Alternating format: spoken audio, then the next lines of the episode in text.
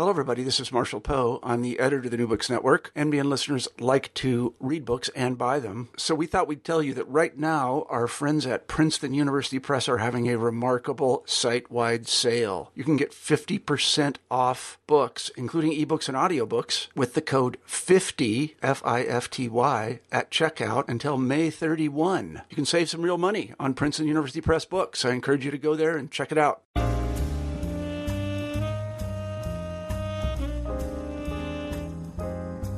Hello, this is James Stansel, your host of the African American Studies channel, the New Books Network. Hope everyone is doing great today. And I am featuring the author of Making Gullah, a history of Sapelo Islanders, race, and the American imagination on the podcast today. Her name is Melissa L. Cooper. The book is published by the University of North Carolina Press, Go Tar Heels, and she is an assistant professor of history at Rutgers University, Newark. Had a great interview with Melissa. It was just like talking to a good friend. It's our first time meeting today, but you know we we both have some uh, you know North Carolina, South Carolina cultural heritage today. And if you're not from the East Coast or from the Southeast, you may not be familiar with the Geechee Gullah Nation. Um, you know, it's uh, the Georgia Sea Islands, Low Country, South Carolina, and you have people who are direct descendants of uh, African slaves. They have a bit of an isolated community out there that you know really goes even today into the 21st century. So her book is talking about a history of particularly the uh, Sapelo Island, which is uh, you know uh, an island area where you have uh, Gullah people on it. So I think you'll enjoy this interview, and she talks about. And we both talk about some of the struggles of the Geechee Gullah people and uh, perceptions over time. So give it a listen and get in contact with uh, Melissa, particularly if you're a Geechee Gullah. She would love to hear from you or any people who read her book. So here we go. Making Gullah, a history of Sapelo Islanders, race, and the American imagination on the African American Studies channel of the New Books Network. Hello, and welcome to the New Books Network. I'm your host, James Stansel, the host of the African American Studies channel. And today I have the great pleasure of being here with the author of the University of North Carolina Press's Making Gullah, a history of Sapelo Islanders, race, and the American Imagination. The author is Melissa L. Cooper. She is an assistant professor of history at Rutgers, Rutgers University, Newark. I knew I was going to mess it up because I was hmm. New Brunswick and you got Newark. So this is Rutgers University, Newark. So hello, Miss Melissa Cooper. How are you today? Hello, James. Thank you so much for having me. It is my pleasure. It is my pleasure. And I have to give a shout out to your friend and mine, Joe, for connecting us. But mm-hmm. I was mm-hmm. so happy to see your book. You know, I, we mentioned offline a little bit that uh, I have visited uh, Savannah with my wife. We went down there for our anniversary. And shout out to my good friend, A. Jamal Torre, who does the Day Clean Soul tours down in Savannah. And I learned all about the uh, Geechee Gullah Nation. And so when I saw your book, Making Gullah, and you know, also, you know, like many of us, we saw Daughters of the Dust back in the uh, 90s, and I was like, I've got to get Melissa on the show because those who maybe aren't from the East Coast or from the Southeast maybe don't know as much about the uh, Geechee Gullah culture, right? So thank you for uh, being on the show today, Miss Melissa L. Cooper. and so you are a, a scholar at the uh, Rutgers University, Newark, but I think you told me previously at the University of South Carolina. Yes. Um, after I finished my PhD, I was at the University of South Carolina working with the Institute for Southern Studies there for three years, a fabulous institute um, uh, run by great people. Ah, outstanding, outstanding. And yeah, maybe maybe since we've kind of started down that road a little bit, can you tell us a little bit about your background? I know our listeners like to know about who the, the scholars are a little bit that they're hearing on our podcast. Well, I'm sort of new to the academy. Mm-hmm. Um, obviously, I'm an assistant professor, but in my first career, I was a high school teacher. Oh, so me too. I, I taught high school history for more than a decade, and it was a great experience. I loved working with the students mm-hmm. and really loved teaching kids academic skills through history. That's Absolutely. sort of what you do at that level, right? But mm-hmm university level, um, you sort of get to teach history and not the, the, academic skills through history or social studies. Right. So That that's my background. So I've been um, an educator since I was 21, 22 years old. Just last year. very kind. Uh, you are very kind. Uh, abs- absolutely. And I wish you all could see Melissa L. Cooper here. She's beautiful. She's got the long hair there, got the earrings. She's got some of her art behind her there. so she's a she's a great artist. So maybe you all, if you go to her webpage there, or, you know, at Rutgers Newark, you can see, or maybe we could, you know, maybe I'll have to write a book on your art. How about that, Melissa Cooper? That is fabulous. It was just something that I did to relieve, uh, you know, stress and sort of relax. So it's definitely a hobby. I appreciate you appreciating it. yeah, absolutely. That's the benefit of doing these Skype interviews. You can see kind of what's going on behind the folk, and she's got some great pictures back there. And I was like, Dr. Cooper, what is that? What's what's that? tell me, tell me all about it. But back to the subject at hand. That'll be a book for me in the future. I'll I'll have to get Dr. Cooper to interview me, interviewing her about her her art or, or something like that. But um, so you mentioned you were a high school teacher for a long time, and you know a lot of people do go into the, you know, myself included, go into the academy after after teaching in, in high school. Where did you teach? Was it in the north, in the south, or? Yeah, it was actually a school in um, New Jersey, a public school. Mm-hmm. Okay. Well, if you you can give them a shout out if you want. If you prefer to keep it uh, clandestine, we can. No, no, no. It was Columbia High School. It was a great okay. place, and I run into my former students and colleagues all the time, and they are very much happy that Making Gullah is now out, and right. um, especially for those people who knew me when it was still an idea that I was um, tinkering around with and research that I was contemplating. That's all right. So those of you at Columbia High School, Dr. Cooper has made good. Right. Make sure that you you you tell her that you heard her on the New Books Network, the African American Studies channel. And we're here with the author Melissa L. Cooper. The book is from University of North Carolina Press, and it's called Making Gullah: A History of Sapelo Islanders, Race, and the American Imagination. This is very important work for today's world because as we get further and further uh, into the 21st century, there's a there's a lot more pre- appreciation of people from diverse backgrounds and their histories and cultures. And you know, we're not all the same, you know, monogamous uh, type folk. And you know, well, we all didn't come immediately from Europe, or you know, we all didn't come on the Mayflower as uh, as they used to say. So books like this are you know are, are very very important. And on that note, Melissa, you know why? You know why did you uh, want to talk about this this topic, or why was it something that was interesting to you, or something that you made a a research project? Well, you know, um, to begin with, mm-hmm. the book was sort of born from my own family ties okay. to Sapelo Island. Uh, my oh. mother's family is from the island.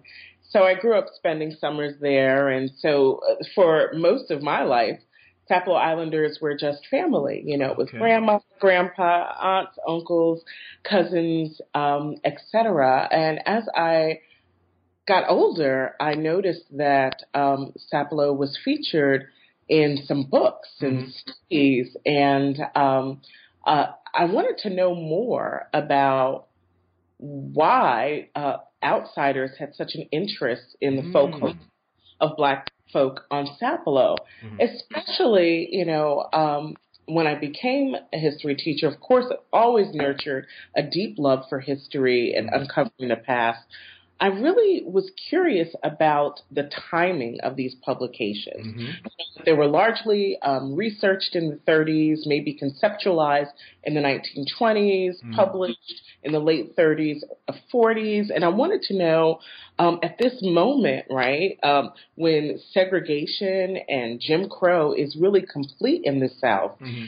and um, Black people's African ancestry was the assumed root of their inferiority, mm. why all of a sudden do people want to know more about blacks' African heritage? Mm-hmm. And why is their African heritage imagined as something that is valuable, that needs to be documented, and right. it needs to be uh, uh, examined and explored? Um, so those were some of the questions that brought me to the book project. Mm-hmm. Um, and of course, over the course of about 10 years that I was researching and writing the book, um, what I found was really interesting, mm-hmm. you know, mm-hmm.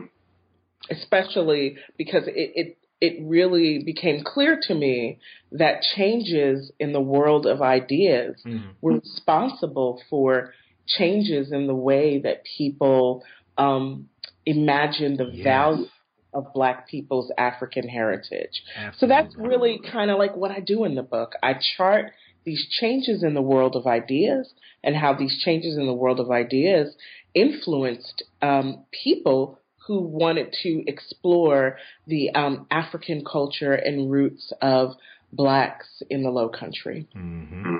That's awesome. And you know, I'm glad you mentioned the Low Country because that was one of the things I was going to ask you next, Melissa. Is for those people who maybe aren't familiar with Geechee Gullah Nation, you know, maybe we can talk about where is Sapelo Island and you know what does it mean to be a Geechee Gullah person. Well, you know, so Sapelo is a case was my case study for um, you know a few reasons. One of them being the reason I just discussed is that I had connections to the sure. island. Um, but what also became clear um, through research and spending more time with published material about Gullah Geechee folk is that um, you know that was a designation that was primarily reserved for blacks in the South Carolina Low Country. Mm-hmm. Blacks who lived along the coast, um, descendants of enslaved Africans and their American born children, right. right? So Sapelo is in Georgia, mm-hmm. and um, so Georgia was sort of late to being included under this banner, this Gullah label. Mm-hmm. And so by looking at a Sapelo community, I was able to see more about how this identity had been constructed by outsiders and sort of ah. how outsiders imagined it mm-hmm. because these were communities that weren't before the 20s and 30s really um, thought of as quote unquote Gullah communities. So that's you know that's sort of the geographical landscape, right? right? Um, but in terms of what the identity means, mm-hmm. I'm really working that out in the book. This is a history that looks at how that label, as it was applied to blacks on um, in coastal Georgia, how that label changed over time in terms of its meaning and value. Mm. So, some of the white researchers and folklore collectors who um, visited and studied blacks on Sapelo in coastal Georgia in the 20s and 30s they did not necessarily have the the same sort of positive, um, you know, a view mm-hmm. of the culture that people know today. Um, mm-hmm. Their view was much more tied up in um, these real sort of like primitive ideas about these close to the earth, you know, isolated on islands folk. And that actually mm-hmm. had a lot to do with what was popular at the time, like mm. Julia Peterkin's novels about mm. Gullah folk in South Carolina. Um, and in the book, I kind of traced so many of the different strands. Yes, you did. Made it very popular. Uh, so what they were looking for were, you know, blacks who living off on, you know, in the shadows of these old idyllic antebellum plantations maintained this quaint, exotic, strange African inspired culture and tradition. Mm-hmm. But that changes over time, right? Because in the wake of the Black Studies movement, by the time that we are sort of, as Black people, reimagining our connection to Africa, what right. it means to be Gullah and Geechee, and to have retained vestiges of your ancestors' culture, changes dramatically. And that has everything to do with, you know, um, what we are thinking, what we know about Africa, how people are going back and re understanding the history of the South, um, and even how people are going back and finding those 1920s and 30s studies that I write about, right. ways that they imagine it. So there, all of that is sort of in the mix. So for Black people, in what we know now as kind of Gullah Geechee districts. In the 20s mm-hmm. and the 30s and the 40s, to sort of be called Gullah or Geechee was was not a compliment, and it was not an identity that one would hold on to. In particular, wow. yeah, in places like Sapelo, they didn't even call themselves Gullah. You know, this was a term, as far as they're concerned, that was, you know, sort of visited upon their communities by outsiders. Mm. Right? Wow. Um, and Geechee, throughout the Low Country, was was used. It was a term that was sort of used as an insult, a way to sort of talk about people being um, backwards or uneducated, different, different, right? right? Um, but so that changes again as the value of Black people's African background and heritage change. Mm-hmm. So in the book, I really try to trace the popular and academic sources for this change in ideas mm-hmm. and chart it and map it and follow it. Um, because that's really what's at the heart of how we have come to understand the importance of African survivals. Absolutely. And this is a, a great book. And this is uh, Melissa L. Cooper's book. It's called Making Gullah, A History of Sapelo Islanders, Race, and the American Imagination. And it's published by the University of North Carolina Press which is a great press. I'm a little biased because I'm a UNC graduate, but we won't talk about that. But this is a uh, great press, and it's uh, this book is a part of the John Hope Franklin, the legendary historian, the John Hope Franklin series in African American heritage and culture. And of course, Dr. Cooper here, Melissa L. Cooper, is an assistant professor of history at Rutgers University, Newark. And if you didn't know, you're listening to the New Books Network. I'm your host, James Stansel of the African American Studies channel. And we're talking about those Georgia Sea Islands, right? Low country, South Carolina. And if you don't know what we're talking about, you maybe you had that low country boil, right? Is that what they call it? Yeah. yes. I I love that growing up in North Carolina, that low country boil, and you know we're talking about those those uh, people of African descent that live in those coastal regions, and they have their distinct culture, right? And so this book, Making Gullah, it's about their history. You just heard Melissa tell you, uh, you know, about how she traced how people were portrayed and how sometimes it wasn't necessarily always a positive to be considered a Gullah person or a, a person from Sapelo Island. But now, as people have, have embraced more of their heritage and you have more pride in being a person of African descent, it's not something to be ashamed of. And, and in fact, which I'm sure we'll talk about a little bit more, there's a lucrative industry that has developed now in, in you know in touring some of the Georgia Sea Islands and the uh, uh, low country of, of South Carolina. And I was going to mention to you, Melissa, that one of my first introductions as a young black male in um, North Carolina to this culture, and I didn't even know what I was being introduced to was the movie Conrack. Mm-hmm. You know, and and the, yeah, exactly. And the water is wide, you know, which is the book that it was based on. And you know, and just like yourself, I was wanting to become an educator, so that was one of those few things where I get to see black kids in the classroom. Of course, there was you know the you know, the white male there, Jon Voight in the in, in the in the movie, but I was like, well, you know, why are these these black kids looking this way and sounding this way? Why you know, and, and it was different than how people you know talk where I came from, and it was a lot like like you said earlier, Melissa. I was like, well, what's wrong with these people? You know, as opposed to the fact that it was, you know, they were closer to perhaps uh, African heritage than maybe the rest of us were, who did not live in a distinctive community like that. And you know, I mean, well, Con- there's so much that we could talk, we could say about that film. Um, I write about it a little bit in the book. I mean, we of think of uh, Julie Dash's film is the quintessential film that we turn right. to to think about folk. Daughters of the Dust. Right. Dust. But Conroy's um, The Water is Wide, and then Conrack the film. Um, mm-hmm. By Pat Conroy. By Pat Conroy, yeah. So that was actually sort of a little bit of a throwback in terms of the mm. way that it portrayed Gullah people because of the time that it was it, it came out.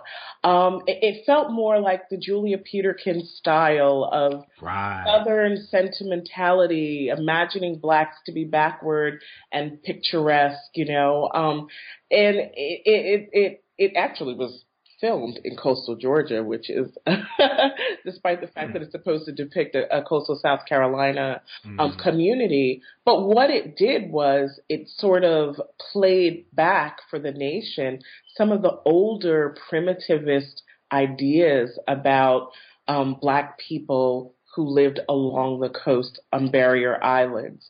In particular, the idea that, you know, that they're isolated and they're separate and far away from modernity, um, and of necessity, these folks are backward, right? Mm-hmm. Um, but when one looks closely at history, right, and there's a, a great anthropologist, J. Lorand Matory, who really mm-hmm. challenges folks to think differently about this idea of isolation. When you look back in the history, especially of folks on Sapelo, you know, there's an entirely different story that unfolds about um, who they were and how they understood themselves and their communities, going mm-hmm. all the way back to the Civil War era, you know, going back to the early days after the Civil War, when the island was a part of Tunis Campbell's, um, you know, land redistribution right. plan sort of black power enclave on the coast. You know, blacks got together, they purchased land, they refused to um, sharecrop or sign unfavorable contracts, and they demanded their pay in advance, and they built schools and churches. And so these were the things that were important. What I found was in the 20s and 30s that primitivist, sentimental gaze from the other onto blacks mm. who lived in these areas, you know, brought to their world all sorts of things um, that were not necessarily important in their descriptions of them, right? Mm. Roots, voodoo, conga, and this stuff was all about what was popular in um, American culture at the time. At the time, right. Time. So there's a way that we have to go back and think about the people who first researched and wrote and created and told stories about Gullah Geechee folk and what their imagination is sort of bringing to the landscape, right? Just like Conroy what was his imagination bringing to the landscape. That's mm. what we tried to do in the book because that's a really important part of the Gullah story. The fact that blacks retained vestiges of their African ancestors' traditions is undeniable. How Absolutely. we imagined those traditions, how we understood them, and their value is altogether different, right? Mm. We only need to look at um, Lorenzo Dow Turner's work to see this. And I write mm-hmm. this also in the book. You know, Turner is the only black researcher at the time who's investigating um, the African roots of black low country folks' culture. Um, mm-hmm. And he's working through as much of a complicated racial imaginary as are the white collectors. But, okay. but for him, you know, his project and mission was one that was designed to overturn prevalent ideas about black people's inferiority, right? Because the mm.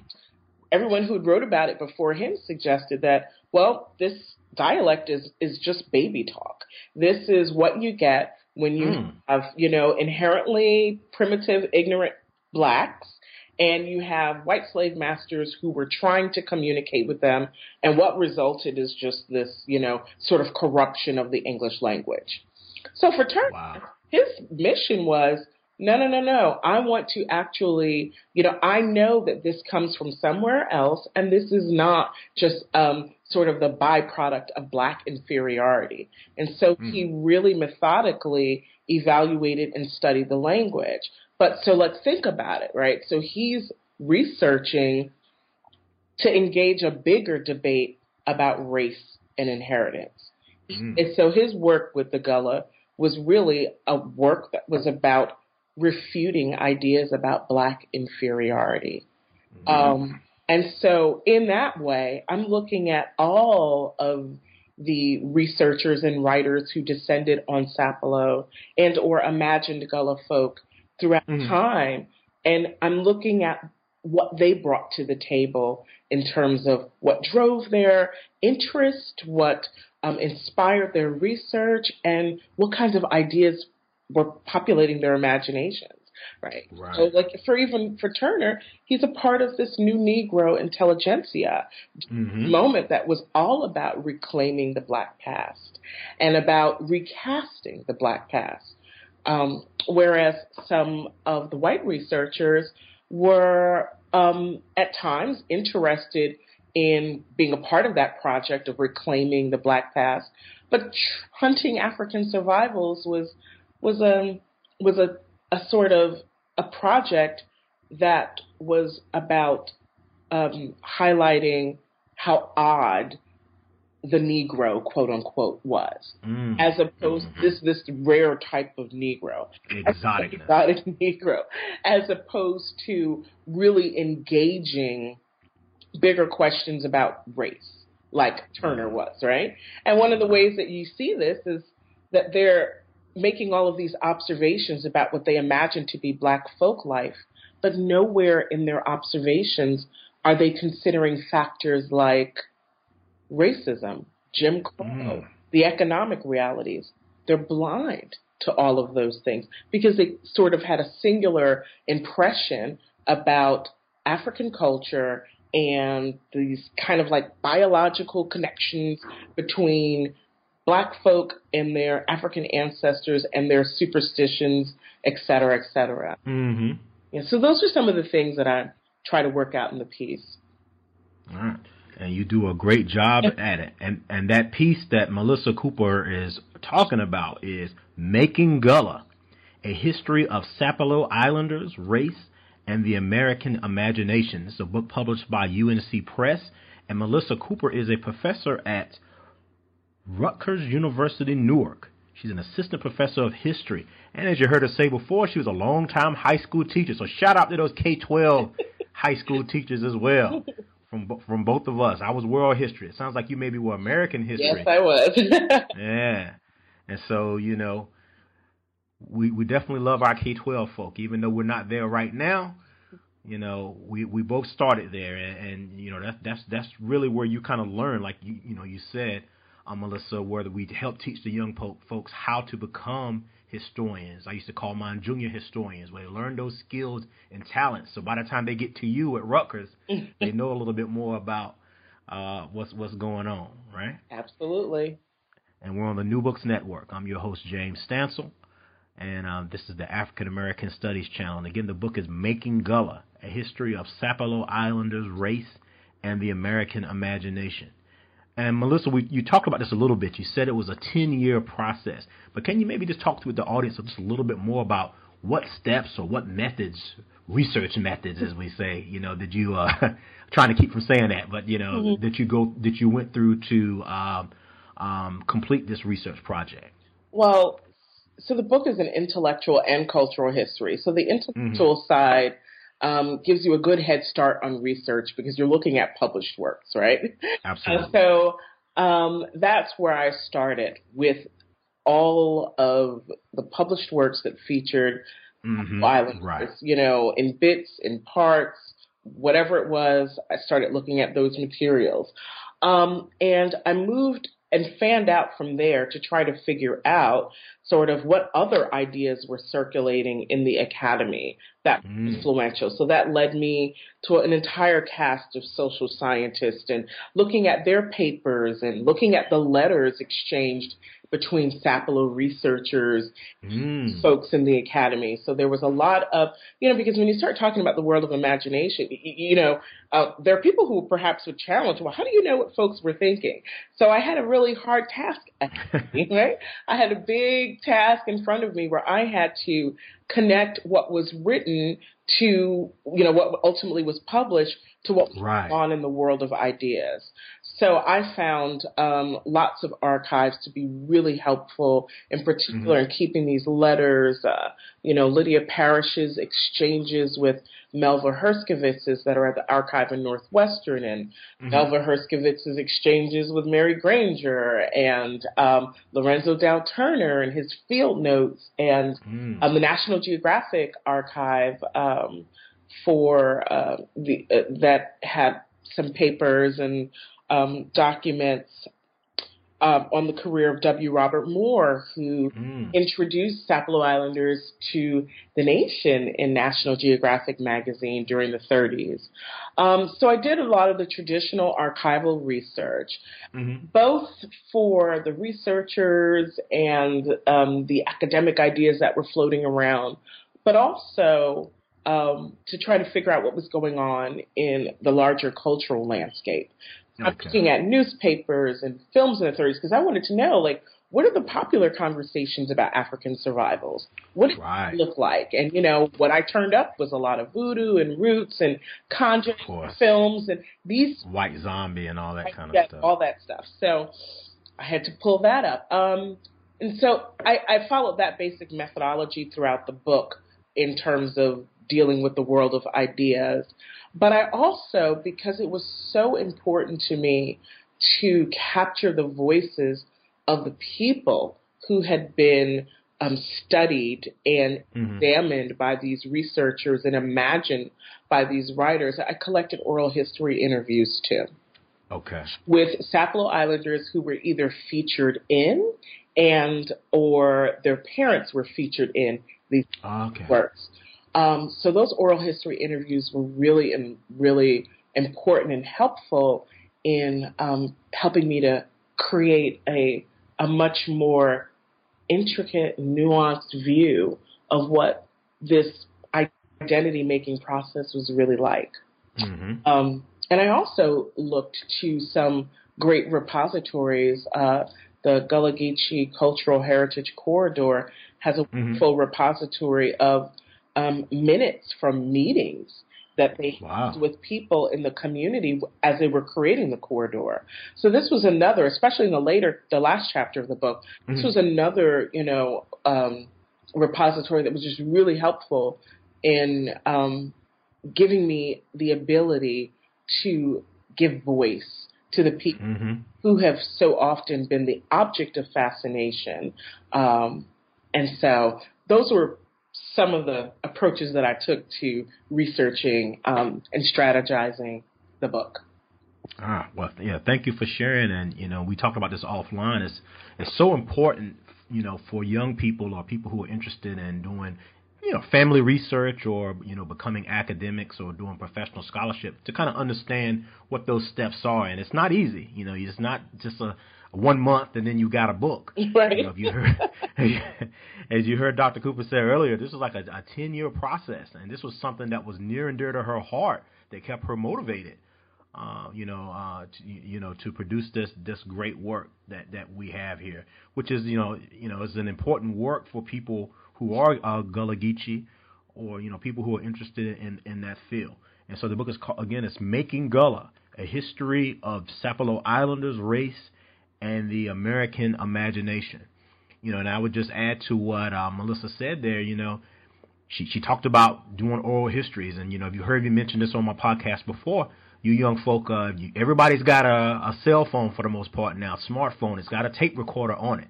So get out and record grandma or, or or aunt or Miss Minnie in the neighborhood or you know the the Kool Aid lady or the candy lady or you know all the people in the neighborhood who maybe have stories and ask them about things from their past because maybe you know no one's asked them before, and once they're gone, they're gone. You know, and if there's no written records or anything, you know, you know, we're losing our history every year. And though people may think it's not very important now, you may want to become a Dr. Cooper one day. You know, or you, you may want to study like she's studying her history and heritage. You may want to study Fifth Ward of Houston, or you know, uh, somewhere out in L.A. or South Side Chicago, or you know, wherever the case may be. And if all the people who lived during some of these times are gone and there's no recordings, you know, you know, there could be some some lost history there. So think about that. You don't have to be a PhD scholar necessarily, though we want you all to get as much education as you can. But you grab that cell phone and you ask grandma at Christmas time or Mother's Day or Fourth of July or whatever. Turn that, that phone on and, and talk with them and write some of those things down and record those histories. It's very important for our, our history and our heritage. Because if there weren't folk like Melissa Cooper out there uh, doing this research, you know, and, and, you too, as a person listening to this podcast, you know, we could lose a lot of our history and our, our heritage that we had to fight very hard for people to respect and for us to be able to tell our stories. Our stories have been told enough by other people. We want to tell our stories now, mm-hmm. right? So I'm stepping off of that. Uh, no, it's wonderful. So, I'm glad that you said that. Yeah, so many of the people that I interviewed for the book are no longer here. Right. You heard what Melissa just said. Some of them are, are, are gone, but you know we now have their their histories either orally or in transcript form. You know, it's very important. I spent a lot of time working on my PhD, uh, transcribing uh, interviews. And sometimes you know, oh, why do you why do you have to do this stuff? But you know, the older I get, the more important that I realize those kinds of things are. Um, but you know, I, I won't you know dwell on that too much more. But we're here on uh, the New Books Network, the African American Studies channel. The book is Making Gullah, a history of Sapelo Islanders race and the American imagination. And we talked a little bit about people who maybe aren't familiar with this culture and, and, and this region about books or maybe movies that they're familiar with. I mentioned The Water is Wide, Pat Conroy, and the book Conrack with Jon Voight. You mentioned Daughters of the Dust, Julie Dash, right? Mm-hmm. And I mentioned to you Geechee Dan from that. Let's let's do it again, or uh, piece of the action, whatever it was Bill Cosby and Sidney Poitier. There was that character Geechee Dan who was one of the villains in, in there.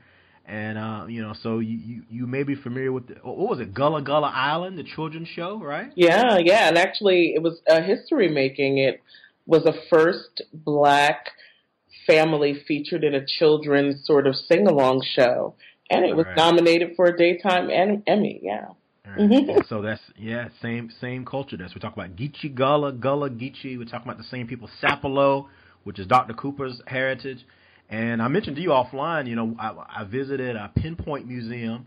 I think it's Montgomery, South Carolina, outside of uh, Savannah. Mm. And the most famous resident from there lived there was uh, Supreme Court Justice Clarence Thomas. Mm. Mm-hmm. And so if you go visit that Pinpoint area there, which is just across the bridge from uh, Savannah, there's a nice museum there, and I think there was like a um, was like a cannery or something for fish or some type of uh, seafood there that the people who lived in that village were engaged in. So they preserved a lot of those things there, and I learned a lot about you know the culture. I'm visiting there and um, also going on the tour with my friend Dr. Jamal Toure, who's a professor at Savannah State University. Uh, he does his uh, day clean tours and he talks about the black history of Savannah.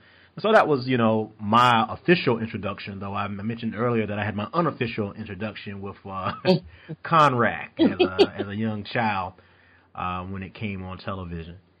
And so, Dr. Cooper, I, I did want to, ask you about this too. You know, we're talking about popular culture connections with uh, Sapelo Islanders and Geechee Gullah.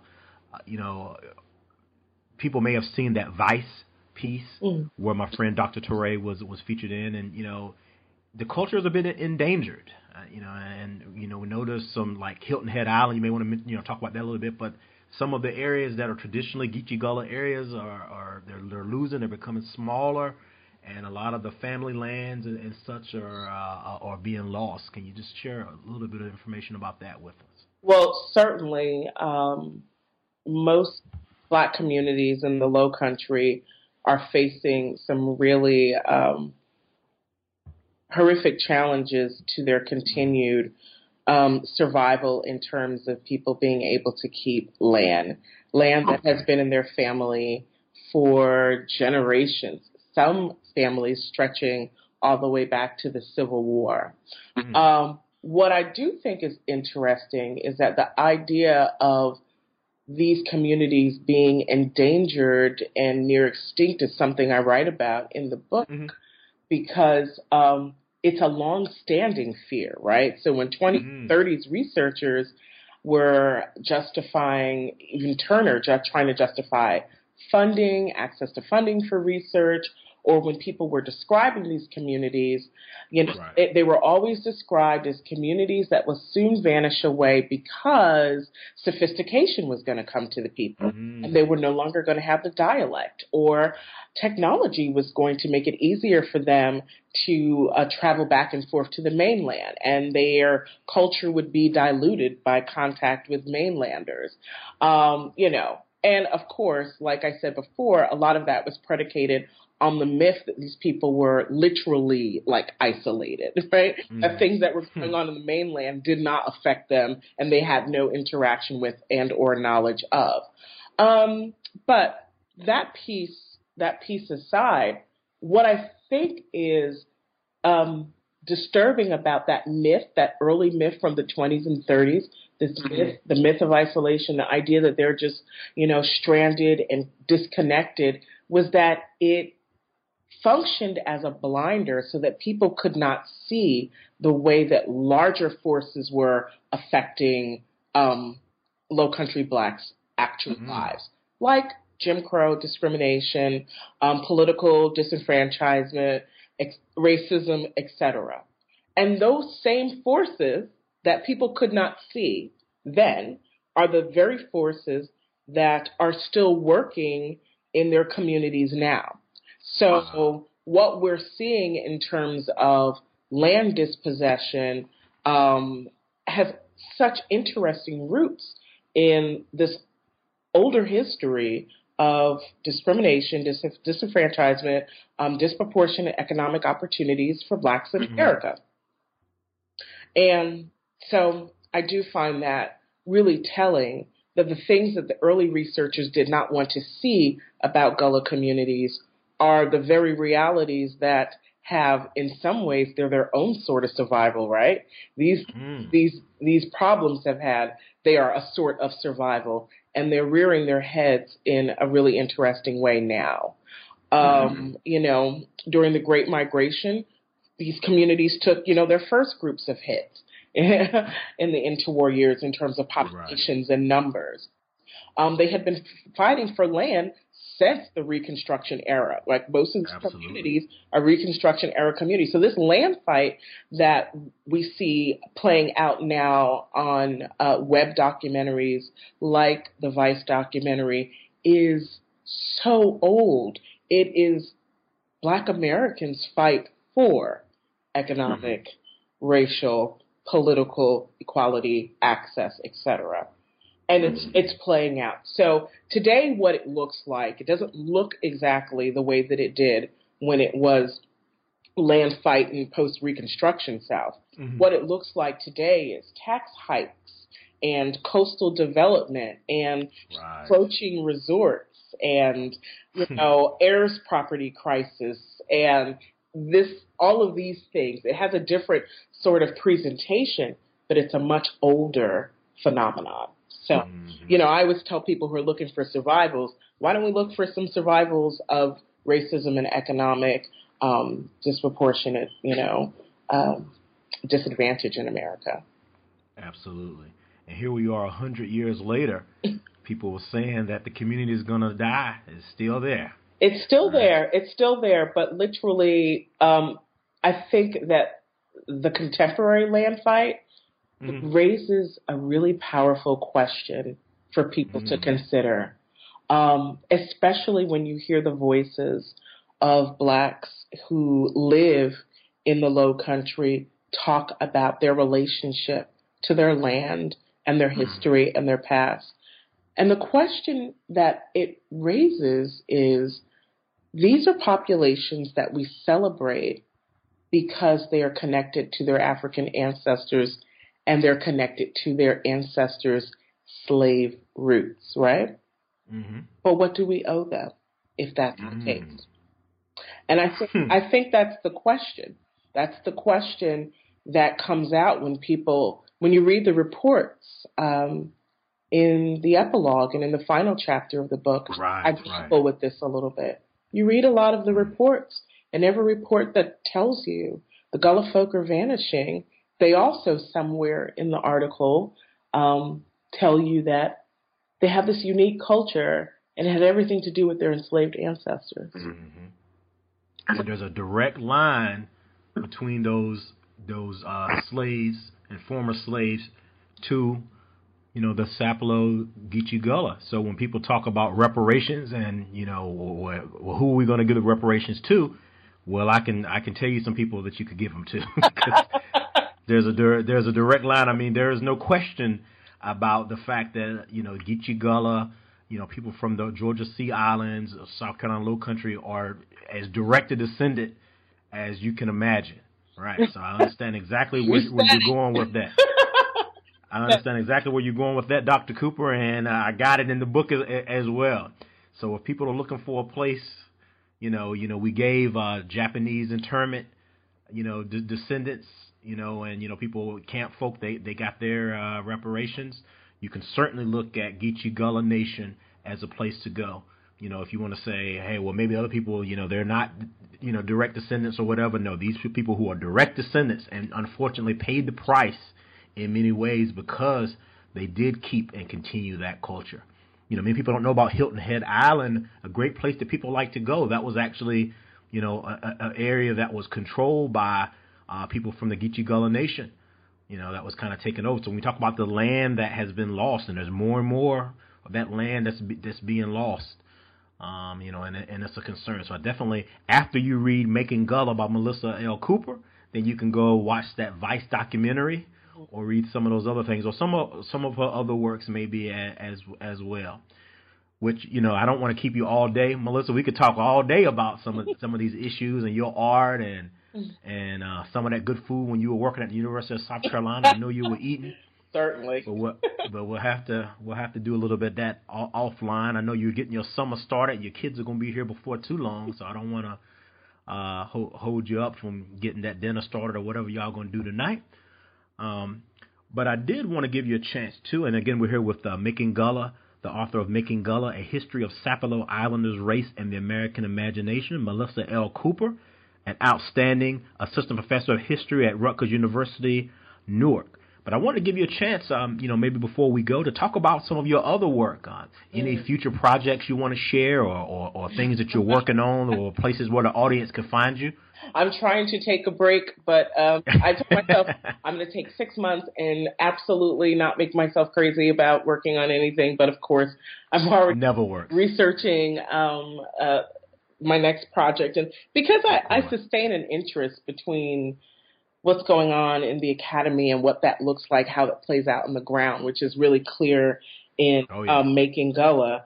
Um, I think I'll be pursuing that question around Afrocentrism for my next project. So, um, yeah, but you know, I'm small projects here and there. I'm working on an op-ed now, which really I think um, raises some questions about exactly what you just mentioned. You said the mm-hmm. relationship between the vacation destinations and um, you know uh, what what has happening or what had to happen in order for those places to be, um, right. like Hilton Heads, etc. Small projects here and there, um, but that's that's all I have for now. I wrote a little bit uh, about uh, the voodoo craze and mm. the um, retail side of the uh, voodoo craze in the, of the 20s and 30s, uh, an anthology um, titled uh, Race in Retail. It was a great um, okay. book, and I, it included so many wonderful scholars and their formulations around race and retail. So I encourage people to look at that. But that's all. And it's called it's called Race and Retail. Race and retail. Okay, yeah, we'll have to definitely look. I like that yeah. title. I um, would encourage anybody though who wants to kind of keep up with what I am doing um, or thinking about to follow me on Twitter. Um, my handle is Historian Cooper. It's a great way to contact. All right. Historian Cooper. Look up Melissa Cooper on Twitter. And um, I guess they could also find you on your university Absolutely. page. Or, you know, Absolutely. For this, us old timers that still use email and yeah, and, and things too. like that. Man. So yeah, I guess you, would you be interested in hearing with from people who have Geechee Gullah backgrounds? I would love to hear from people, and um, I definitely want to hear from folks who read the book. I want to know what they think about it. Uh, you know, that's something that I'm looking forward to. I worked really hard, and one of my mentors laughed at me. She says, "Oh, everyone says they did this, but I worked really hard to write the book in a way so that everyone can enjoy it. People inside the academy and outside of the academy, people, everybody right. could pick it up and sort of um, travel this historical road with me. So, because that was my mission, and I spent a lot of time trying to do that. I would love to hear from people who read the book. Absolutely. So please email Melissa, Melissa Cooper, or hit her up on Twitter, right? Historian Cooper. yeah. It's her, her, her, her, it's her handle on Twitter, and we, we're going to talk some more, Melissa, because I'm going to get you to Houston and talk to some of my folk in Houston, and you know, and share uh, some of your stories there. Because you know we have the Juneteenth thing down here in Houston. You know, uh, you know, Houston area, Galveston. That's that's our you know our big thing, our connection to the. Uh, uh, you know, to to to the past, and so you know, and then you know we've got a lot of people with uh, Creole, uh, you know, of, of Creole culture uh, here in Houston area. You know, we're very close to New Orleans and all that, so we've got our kind of a different kind of vibe there. That's very similar to the Geechee Gullah, which you have um, out there on the East Coast where I'm from and, and and where you're from.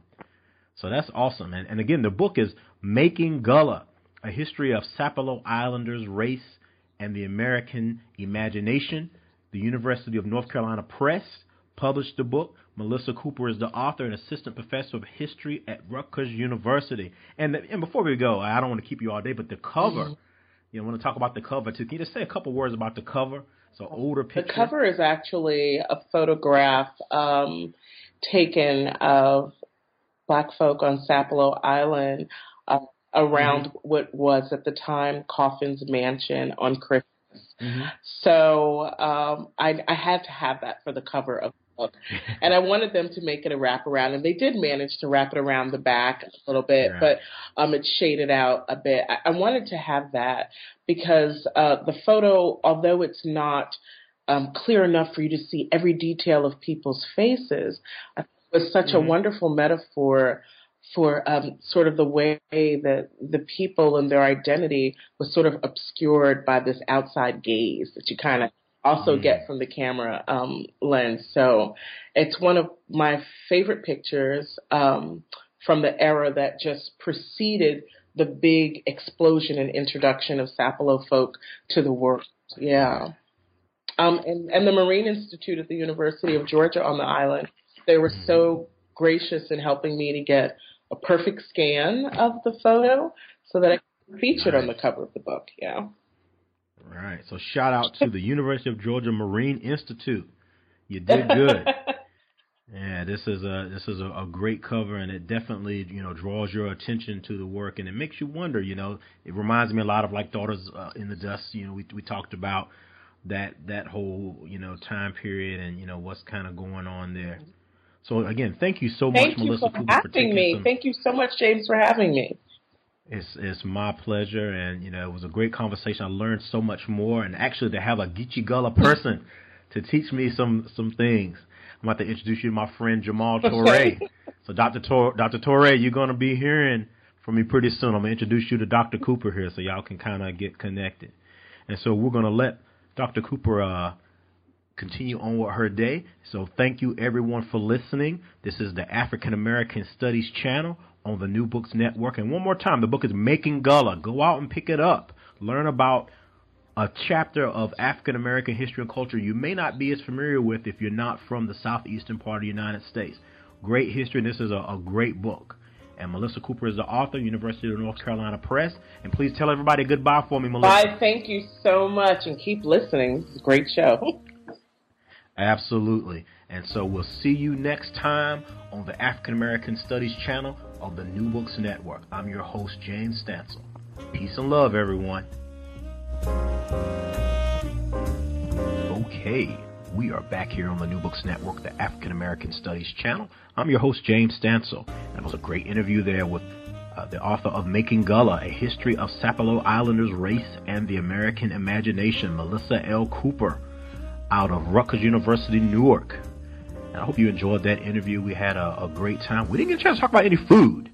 Now, you know there's some great food down there in South Carolina and my home state of North Carolina as well. But we did talk a lot about the uh, culture of the Geechee Gullah people in South Carolina and the Georgia Sea Islands, Low Country, South Carolina, and the Georgia Sea Islands. This is a great book, and it's a great history.